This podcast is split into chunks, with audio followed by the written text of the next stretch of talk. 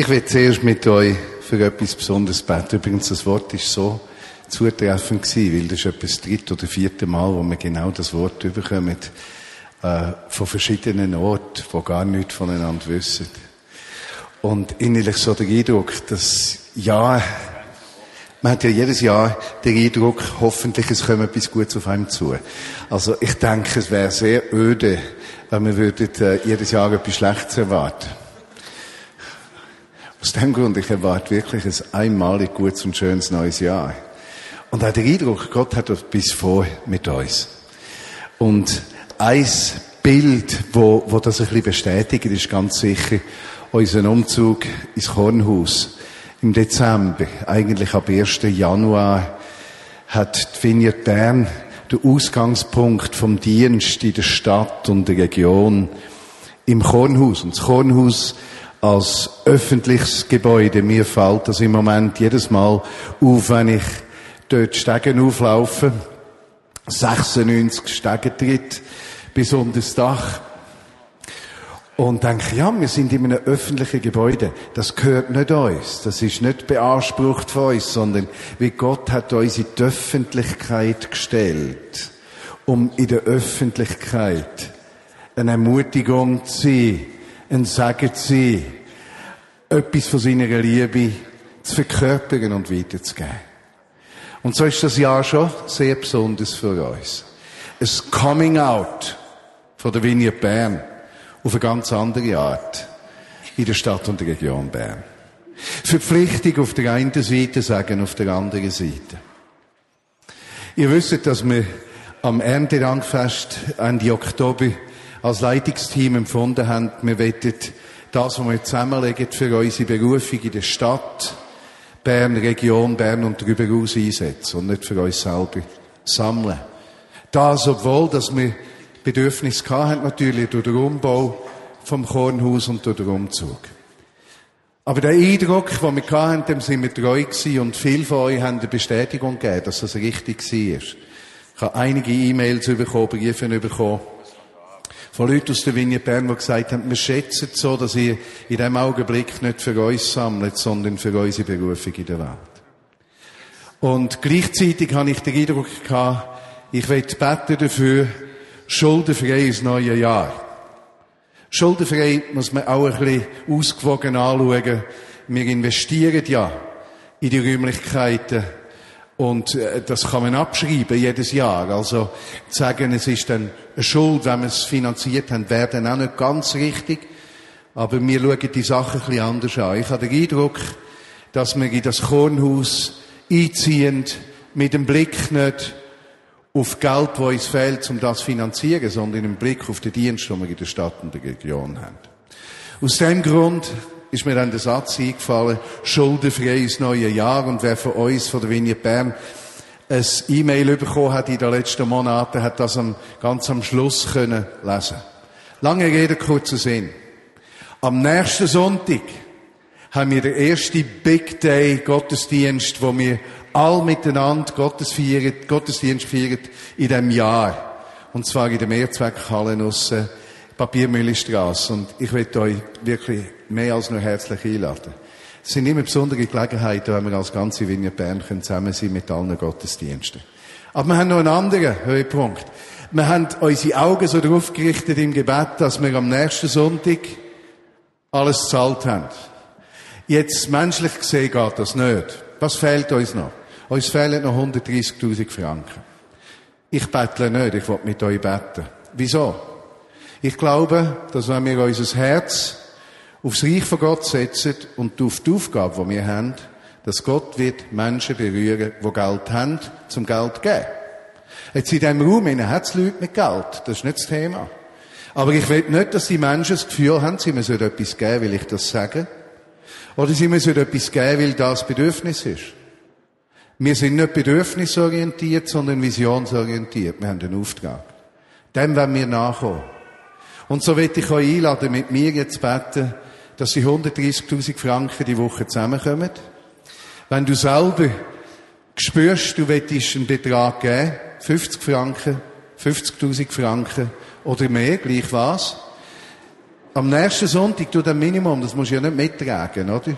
Äh, tu ein Zettel in den Kollekten rein, damit wir wissen, wir haben betet für die Kollekte, wir tun unser Herz draufsetzen, dann, wenn wir schauen, dass wir das können zahlen können. Und jetzt beten wir. Vater im Himmel, ich danke dir für die Berufung, die du uns gegeben hast. Das Wissen, wenn ihr Bern existiert, nicht, dass wir einen weiteren Ort von christlicher Frömmigkeit können feiern sondern wir existieren als Gemeinschaft, um der Welt deine Liebe zu vermitteln und der Welt auch im natürlichen Bereich etwas von dem Plan weiterzugeben, den du für jeden Menschen hast. Ein heiler Mensch in einer heilen Umgebung. Und das Heilsein, so verstehen wir, kommt durch den Geist in unser ganzes Wesen.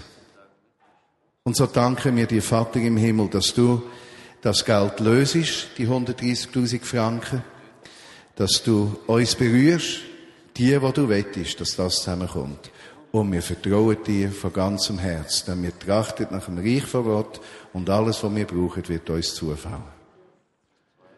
Und in einer Pfingstgemeinde würde man jetzt vielleicht sagen, und alles Volk sagt, Amen. aber das werden Leute, ich habe das Gefühl. Ruhe da. Gepriesen sei Jesus. Okay. Okay. Also, wir schauen uns heute die zweite Predigt an in der Serie, die ich machen möchte zum Thema Gemeinde. Und am letzten Sonntag habe ich begonnen, habe kurz gesagt, weshalb ich zu diesem Thema komme. Wir haben als Leitungsteam den Eindruck, dass wir ab April über ein Leben, das aus der Ruhe kommt, sprechen sollten. Und wir haben dafür auch verschiedenste Menschen aus unterschiedlichen Berufen angefragt, mit uns in der Predigt, in den Predigten zu teilen, wie erleben Sie Arbeitswelt, wie erleben Sie Familienwelt als Christenmenschen vom Blickpunkt her aus der Ruhe herauskommen und das Leben gestalten. Und ich habe mir dann überlegt, was, was wäre etwas, was vorher hinpasst. Und für mich kam dieses Thema Gemeinde. Und was bedeutet das? Für alle, die am letzten Sonntag nicht dabei waren, äh, möchte ich noch sagen, wenn wir das Thema Gemeinde hören in unseren Kreisen, dann hören wir das meistens im Zusammenhang mit etwelchen Forderungen, nicht wahr? Gemeinde heißt mitarbeiten, Gemeinde heißt äh, treu vorhanden sein und bezahlen und heißt äh, das, dies und eines und jenes. Und ich möchte nicht diesen Blickwinkel von Gemeinde heißt Bedingungen erfüllen oder etwas tun anschauen mit euch, sondern an diesen Sonntagen mal anschauen, was sind da für Verheißungen? Was hat Gott uns als Gemeinschaft gemeinsam zugesagt? Gemeinde als Verheißung, ja? Nicht Gemeinde als Arbeitsort. Gemeinde als etwas, was uns segnet und im Alltag durchträgt. Am letzten Sonntag habe ich einen, einen äh, starken Punkt bei der äh, Fragestellung gemacht äh, aus dem Text aus dem Johannesevangelium heraus, äh, Kapitel 1, Vers 12. Die ihn aber aufnahmen und an ihn glauben, denen gab er das Recht, Kinder Gottes zu werden. Und ich habe unterstrichen, dass dieses Wort Recht im Griechischen Exousia heißt, heißt Autorität, Vollmacht. Er gab uns die Fähigkeit aber auch, als seine Kinder zu leben. Ein Christenleben ist nicht einfach geprägt von Do's und Don'ts, von Dingen, die man darf und muss und Dingen, die man nicht darf, sondern sie führen in eine Berechtigung hinein, dass Gottes Gegenwart mit uns ist. Und der eigentliche Gedanke am letzten Sonntag war, der Tempel Gottes, wo Gott wohnt, ist nicht mehr ein Haus, eine Kirche, ein Gebäude. In diesem Sinne ist der dritte Tempel in Jerusalem eigentlich schon voll im Aufbau begriffen, weil Menschen, die zu Christus hinzukommen, eben dieser Tempel sind, in dem Gott selbst wohnt. Und wir haben gesehen, Gott wohnt in uns persönlich, in jedem Einzelnen, aber noch viel mehr in uns gemeinsam. Heute möchte ich über das Thema sprechen, Gott macht sich durch uns sichtbar. Am letzten Sonntag, Gott ist bei uns. Er wohnt bei uns. Er nimmt Wohnsitz bei uns. Nun, wir haben jeden Sonntag eine Gruppe von Teenagern, die sind während den ersten fünf bis zehn Minuten der Predigt hier und die brauchen dann einen Impuls und dann gehen sie raus und sie diskutieren das und ich bringe jetzt den Teenager-Impuls, der uns allen gilt, okay? Am letzten Sonntag sprach ich über Apnoe. Das war das Codewort für die Teenager. Wenn man einschläft, dann wussten sie, wenn wir einschlafen, gehen wir. Also das gibt's heute nicht, aber der Impuls. Weshalb feiern wir Gottesdienste? Eine Bezeichnung Gottesdienst am Sonntag ist grundsätzlich falsch, denn wir feiern, wir versammeln uns um die Gegenwart Gottes.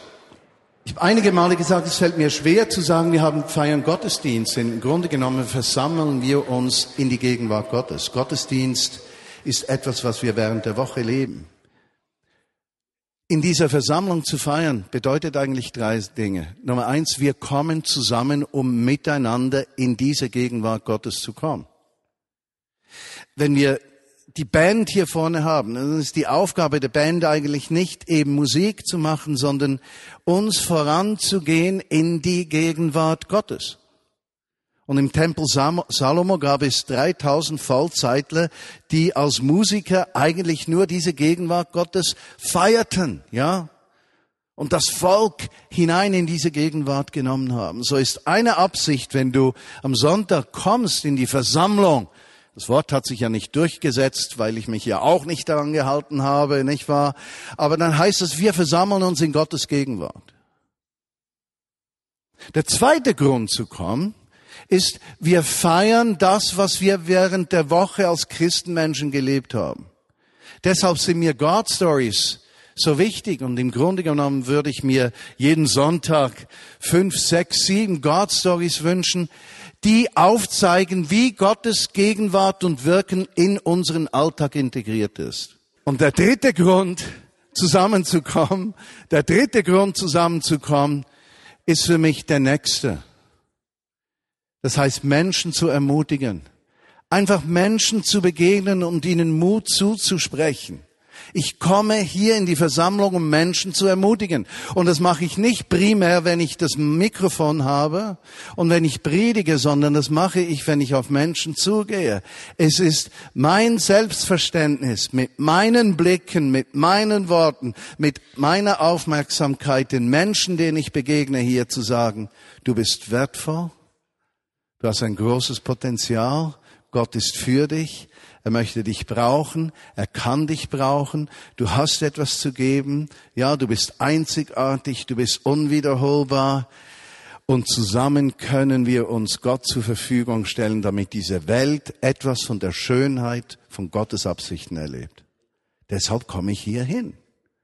Und das Resultat des Gottesdienstbesuches ist dann, weil ich in Gottes Gegenwart komme und Menschen ermutige, werde ich auferbaut. Und deshalb sind wir so in der Versammlung zusammen. Und jetzt beginnt wieder der Schlaf. Ah, wunderbar, wunderbar. Jetzt dürfen die Teenager gehen. Zu diesem Gedanken hinzu möchte ich heute drei Impulse geben nur zum Thema Gott macht sich in der Gemeinschaft der Christen sichtbar. Also Gott wohnt bei uns, war am letzten Sonntag. Heute, Gott möchte sich durch uns in der Gesellschaft offenbaren und sichtbar machen. Es ist seine ewige, bleibende Absicht, sich seiner Schöpfung zu offenbaren. Und ich möchte euch bitten, die Bibel aufzuschlagen, Epheserbrief Kapitel 3, ich habe am letzten Sonntag gesagt, wir bewegen uns hauptsächlich im Johannesevangelium und im Epheserbrief. Wir lesen einen Text aus Epheser 3, Verse 8 bis 13, Epheser 3, Verse 8 bis 13. Der Autor Paulus oder einer seiner Jünger schreibt, mir, dem Allergeringsten unter allen Heiligen ist diese Gnade gegeben worden, unter den Heiden den unausforschlichen Reichtum Christi zu verkündigen und alle zu erleuchten darüber, was die Haushaltung des Geheimnisses sei, das von den Ewigkeiten her in dem Gott verborgen war, der alles erschaffen hat, damit jetzt den Fürstentümern, Gewalten in den himmlischen Regionen durch die Gemeinde die mannigfaltige Weisheit Gottes kund würde. Nach dem Vorsatz der Ewigkeiten, den er gefasst hat, in Jesus Christus, unserem Herrn, durch den wir die Freimütigkeit und den Zugang haben mit Zuversicht durch den Glauben an ihn. Darum bitte ich euch, nicht mutlos zu werden in meinen Trübsalen für euch, welche euch eine Ehre sind. Nun, für alle unter uns, die vielleicht einem solchen Text nicht so einfach folgen können, äh, weil er doch komplexe Informationen beinhaltet, beinhaltet, möchte ich einen Kern herausstellen. Der Autor oder Paulus sagt, ich war nichts und hatte kein Verständnis für das, was Gott eigentlich immer vorgehabt hat. Ich dachte, ich wisse es, aber eigentlich heute sehe ich, ich habe es nicht erkannt. Und als ich Christus begegnete und erfasste, dass Gottes Weisheit, Gottes Größe, Gottes Liebe kanalisiert war in Christus selbst und durch Christus in mein Leben hineinkam, erkannte ich erst, weshalb ich überhaupt lebe und wozu ich existiere. Und dann sagte er, jetzt, heute, soll durch die Gemeinde die Weisheit Gottes sichtbar werden. Das ist die Kernaussage. Durch die Gemeinschaft der Christen soll die Weisheit Gottes sichtbar werden. Durch die Zugehörigkeit der Menschen zu Christus soll Gottes Weisheit durch Christus, durch die Menschen hindurch in die Welt fließen. Und zwar nicht einfach Weisheit und Wissen, sondern Fähigkeit, in dieser Welt zu leben.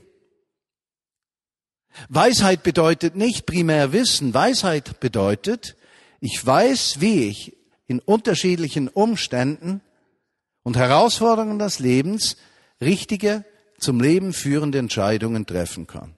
Das ist Weisheit. Widerstände des Lebens, die, die werfen mich nicht aus der Spur, sondern durch Gottes Weisheit weiß ich in Lebensumständen, mögen diese noch so schwierig und herausfordernd sein, wie ich mich verhalten kann. Nun, wenn wir diesen Text dann anschauen, dann denken wir, es ist schon ziemlich herausfordernd. All diese Weisheit Gottes, das Wissen, wie verhalte ich mich, das soll durch eine Gruppe von Menschen, die sich Jesus zur Verfügung stellt, ja, sichtbar werden.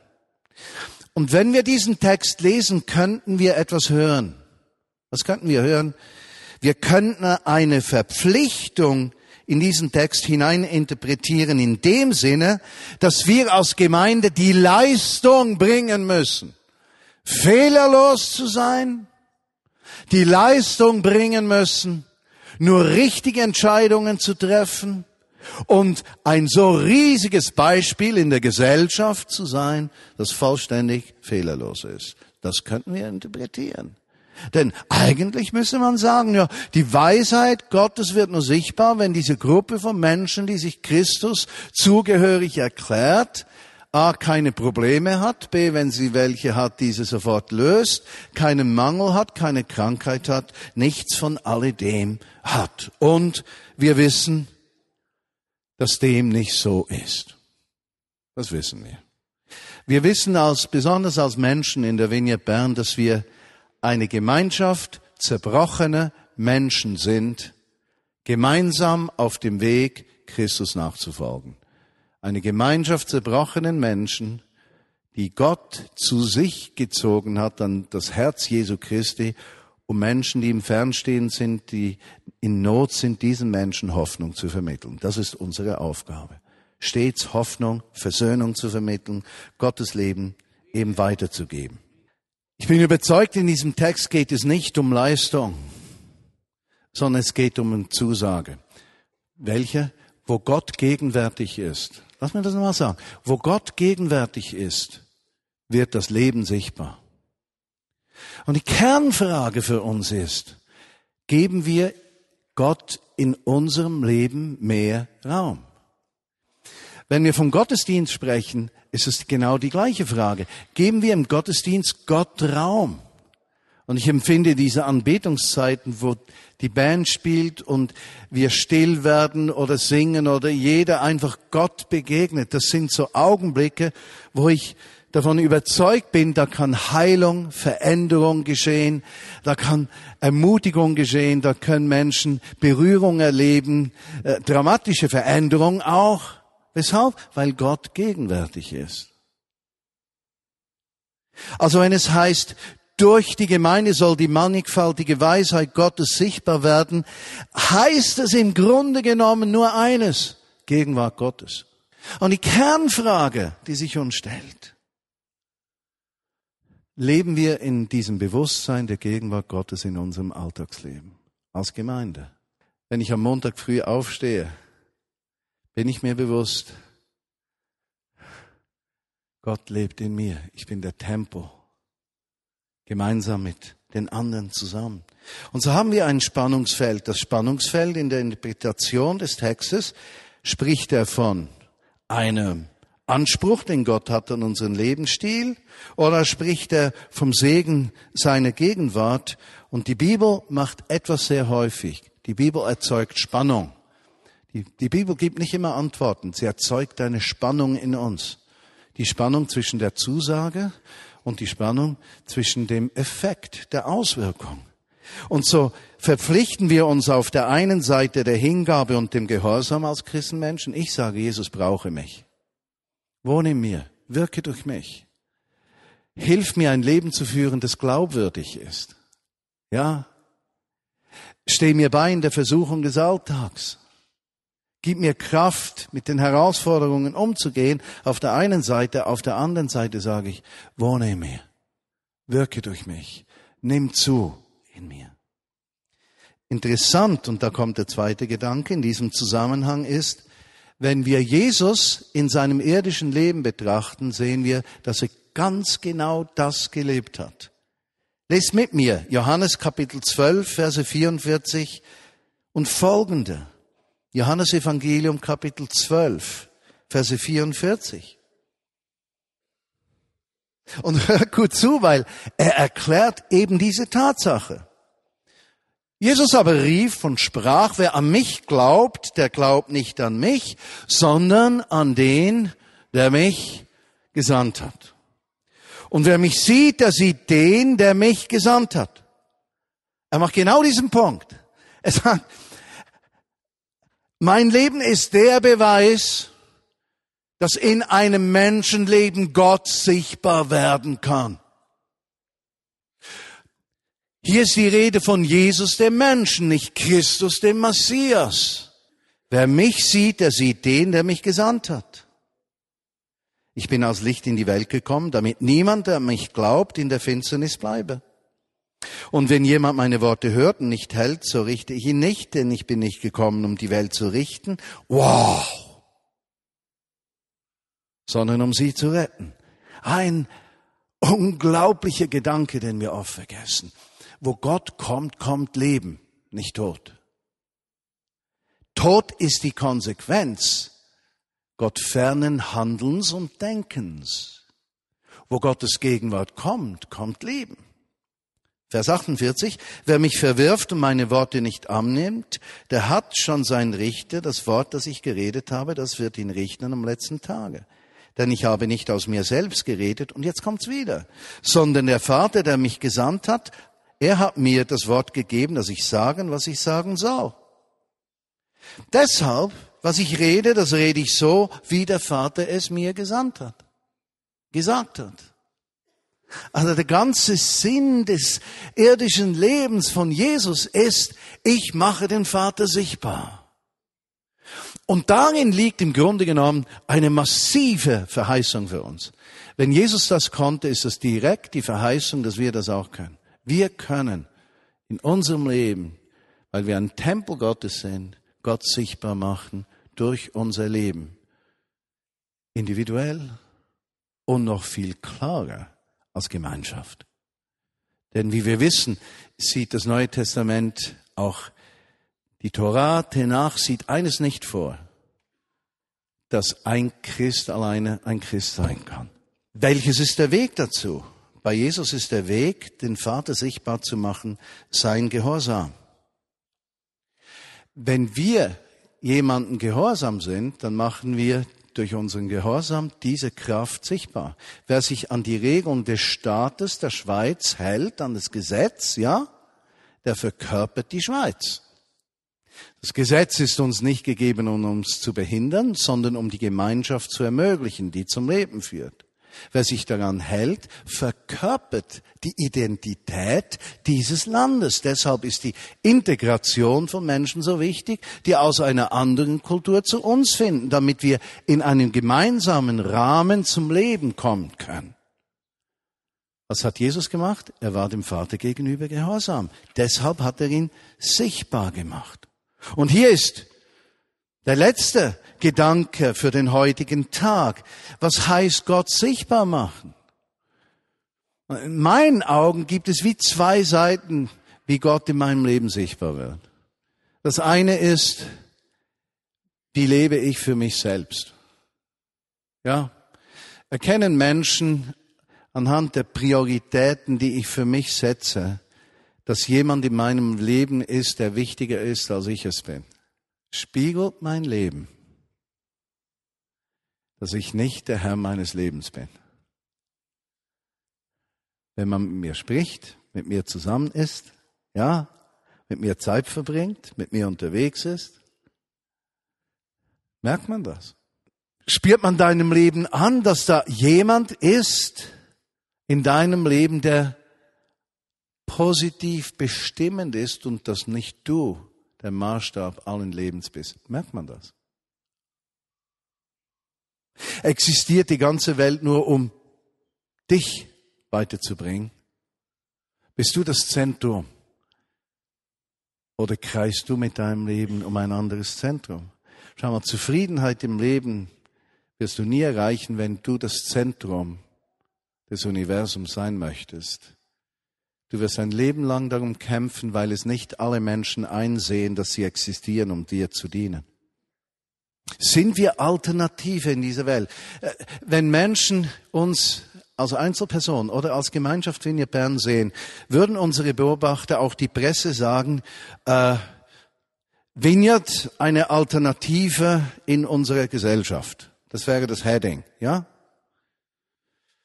Bund, BZ.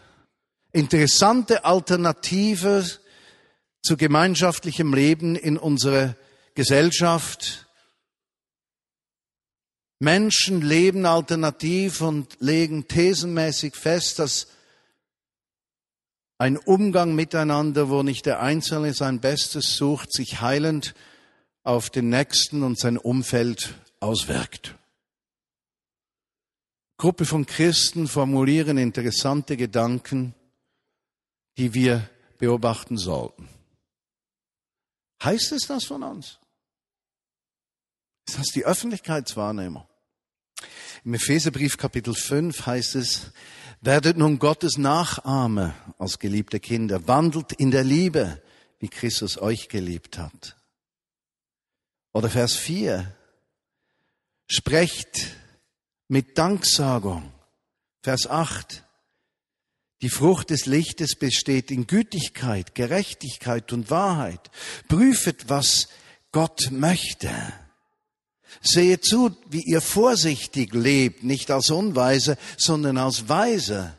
Kaufe die Zeit aus, die Tage sind böse, seid nicht unverständig, versucht den Willen Gottes zu verstehen.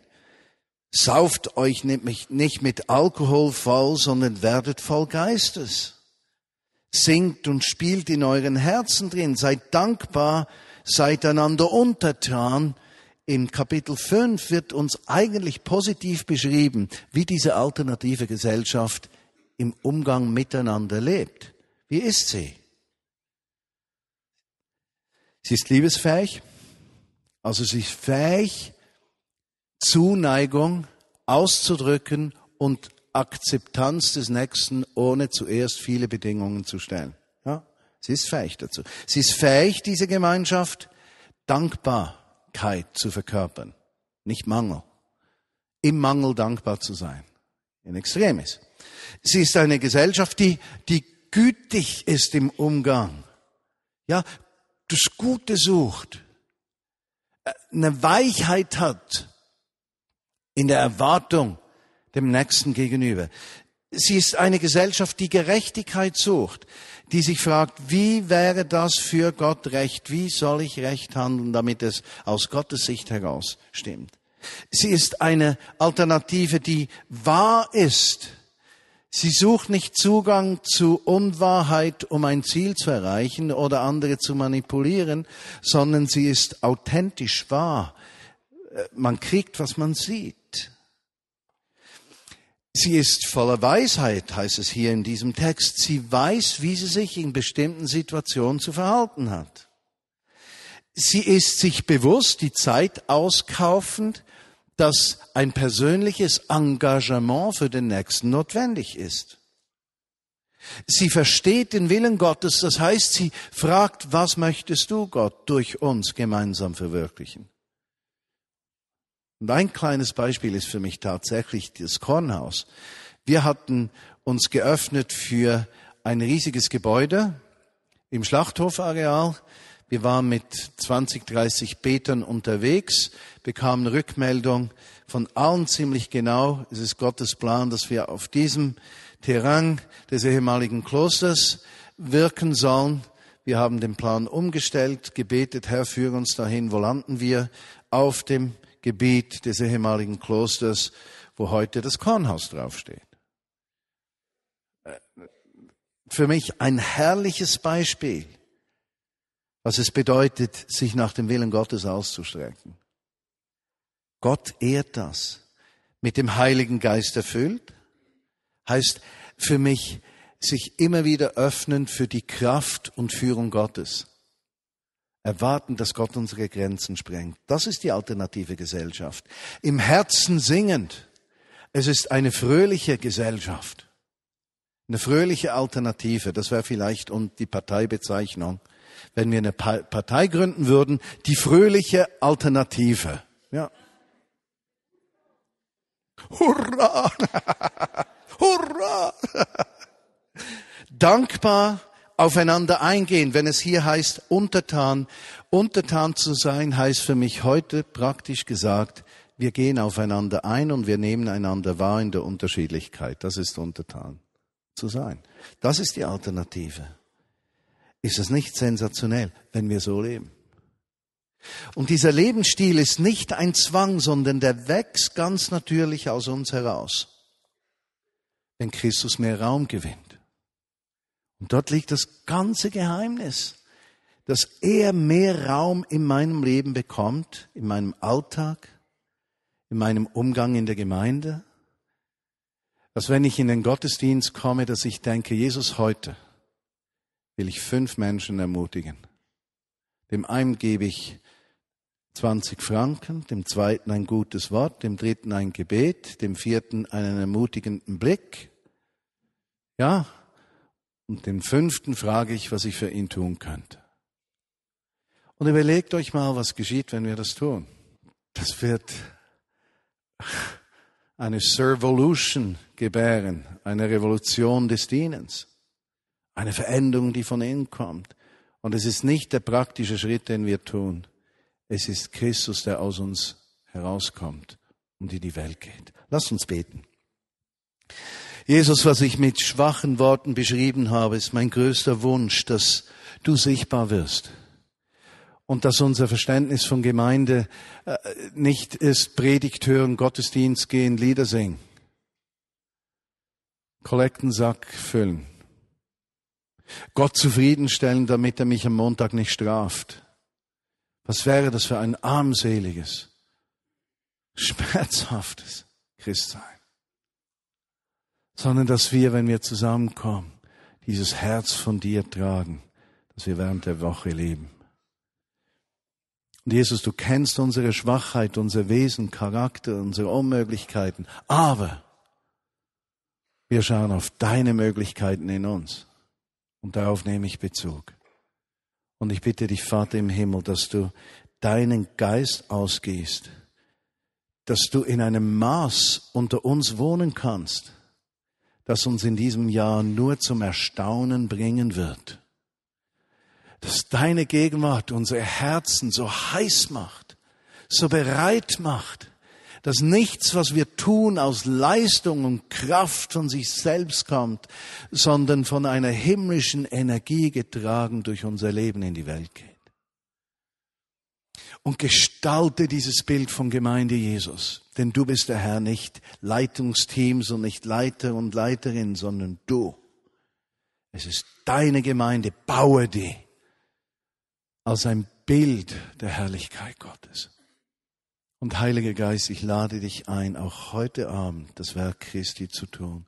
Wenn du krank bist oder wenn du unter Schwermut, Traurigkeit oder Depression leidest, wenn du vor einer großen Entscheidung stehst, wenn du in Beziehungsnöten drin bist, dann lade ich dich ein, aufzustehen. Und wir möchten aus Versammlung um Jesus Christus herum dich segnen, dass Gottes Kraft einbricht in dein Leben. Dann kannst du jetzt aufstehen. Auch wenn du arbeitslos bist, einen Job brauchst, kein Geld hast, eine Entscheidung fällen musst, Nöte in Beziehung. Jesus Christus, wir stehen als Bedürftiger vor dir. Und unser Aufstehen ist der Ausdruck unseres Vertrauens darauf, dass deine Kraft größer ist als menschliche Möglichkeiten. Und wir bitten dich, Vater im Himmel, dass du durch deinen Geist jetzt kommst und hereinbrichst in unsere Leben, wo Heilung, Versöhnung, Ermutigung, Freisetzung nötig sind gleich was es braucht. Wir öffnen uns für deine Möglichkeiten und sagen, wohne du unter uns. Amen.